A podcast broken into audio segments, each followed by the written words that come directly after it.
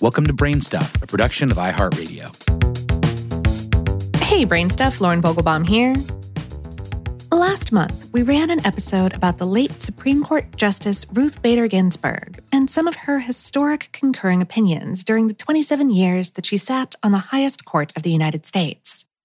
Today, we wanted to highlight a few cases in which Justice Ginsburg did not agree with the majority opinion of the court, because, after all, a dissenting opinion can be just as important. First up, let's look at the case of Bush versus Gore from the year 2000. Anyone old enough to remember the 2000 presidential election probably shudders at the phrase hanging Chad. Referring to an incompletely punched paper ballot, the figure of speech became a main staple of news headlines and late night TV monologues for months. It all started in the state of Florida, where it was reported that Republican presidential candidate George W. Bush had beat Democratic presidential candidate Al Gore by just 1,784 votes. Because the margin was so slim, just 0.01%, state law required an automatic machine recount, which shrunk Bush's lead to just 327 votes. When the margin is that tiny, Florida law allows candidates to request a manual recount, which is just what Gore did in the four counties that traditionally voted Democrat Volusia, Palm Beach, Broward, and Miami Dade. The problem was the counties were given seven days to certify their election returns to the Secretary of State, and they were concerned that they wouldn't make the deadline. Three counties missed the deadline entirely Palm Beach, Broward, and Miami Dade. Florida Secretary of State Katherine Harris had required any counties who needed a later filing date to submit a written explanation of the circumstances, but none of the county's submissions met Harris's standards for an extension, so she went ahead and certified Bush as Florida's winner. Fast forward a few weeks to when Gore's campaign obtained an order from the Florida State Supreme Court for a statewide manual recount. The next day, on December 9th, in a 5 to 4 decision, the U.S. Supreme Court ruled that the manual recounts must halt and agreed to hear oral arguments from both parties. On December 11th, both parties presented their cases, Bush's team arguing that the Florida Supreme Court had exceeded its authority when it authorized the manual recount. Gore's team arguing that the case had already been decided at the state level and was not a matter for the federal courts. The U.S. Supreme Court, in a 7 to 2 vote, overturned the Florida decision in favor of Bush's team, ruling that the Florida Supreme Court had violated the Equal Protection Clause of the 14th Amendment. In the end, on the entire matter, the justices ruled 5 to 4, with the majority arguing that the Florida Supreme Court's decision to hold a statewide recount had created a new election law, something only the state legislator could do. Writing for the five justice majority, Antonin Scalia stated the votes that were ordered to be counted were not legal votes. That is, those in which there is a clear indication of the intent of the voter. So the recount would do irreparable harm to Bush and the integrity of the democratic process. The dissenters, Ginsburg included, felt that the real threat to the democratic process was not ordering a recount. Despite being flawed, they said, a recount should be allowed to proceed because no vote should have a deadline to be counted. One noteworthy aspect to Ginsburg's dissent, she ended it with a plain, I dissent, rather than her traditional, I respectfully dissent. Next, let's look at the 2013 case of Shelby County versus Holder.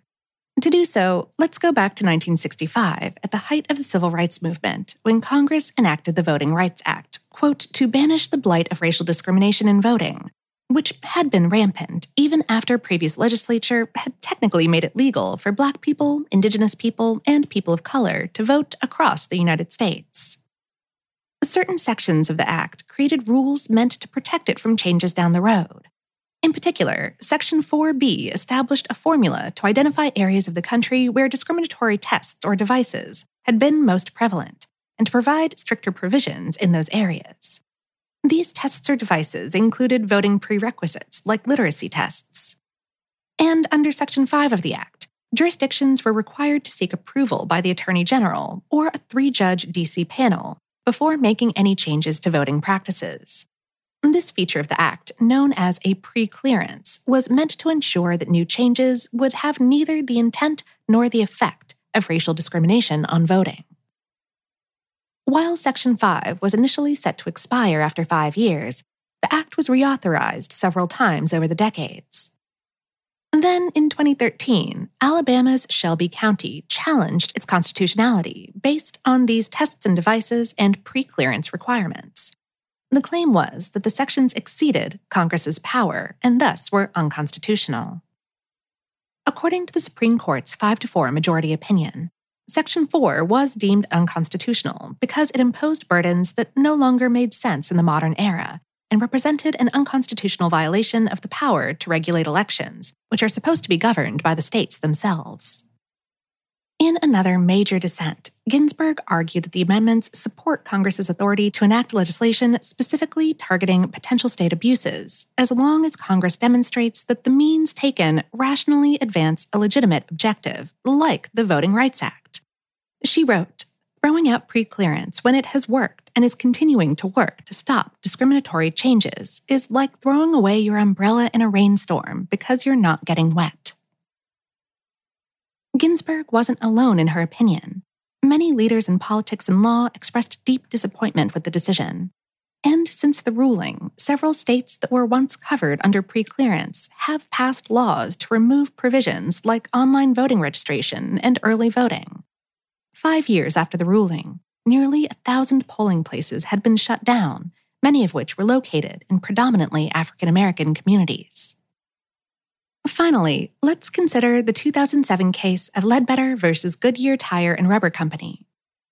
Anyone who saw the documentary RBG probably remembers the assertive Alabama drawl of Lilly Ledbetter, the plaintiff in this important case of employment discrimination. Over the course of her nearly two decade career at the Goodyear plant in Gadsden, Alabama, where Ledbetter was one of just a few female supervisors, Ledbetter faced sexual harassment and was told by her employer that women shouldn't be working there. Because salaried employees were given or denied raises based on performance evaluations, Ledbetter believed she was being shortchanged compared with her male counterparts. Goodyear forbade employees to discuss pay, so Ledbetter didn't have solid proof of any sex based discrimination until she received an anonymous note listing the salaries of three male managers.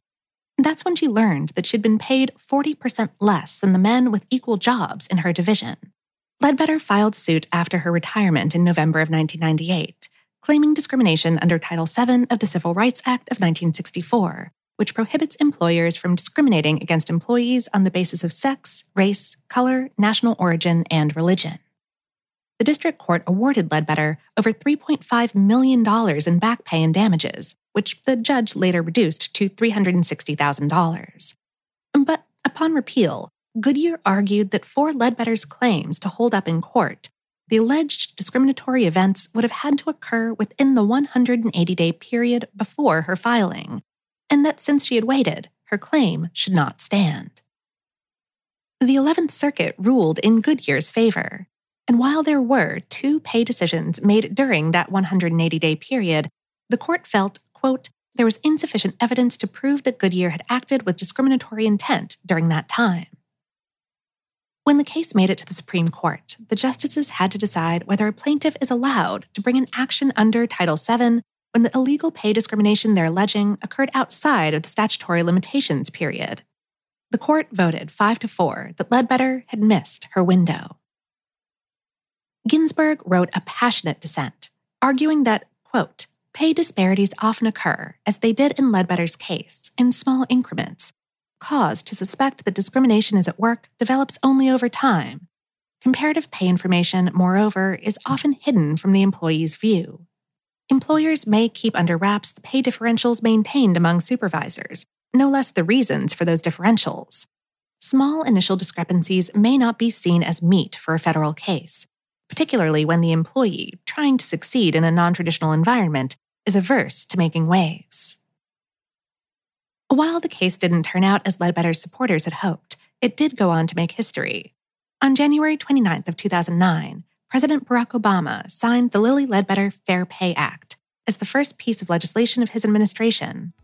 The law overturned the Supreme Court's decision and states that each paycheck containing discriminatory compensation is a separate violation no matter when that discrimination began.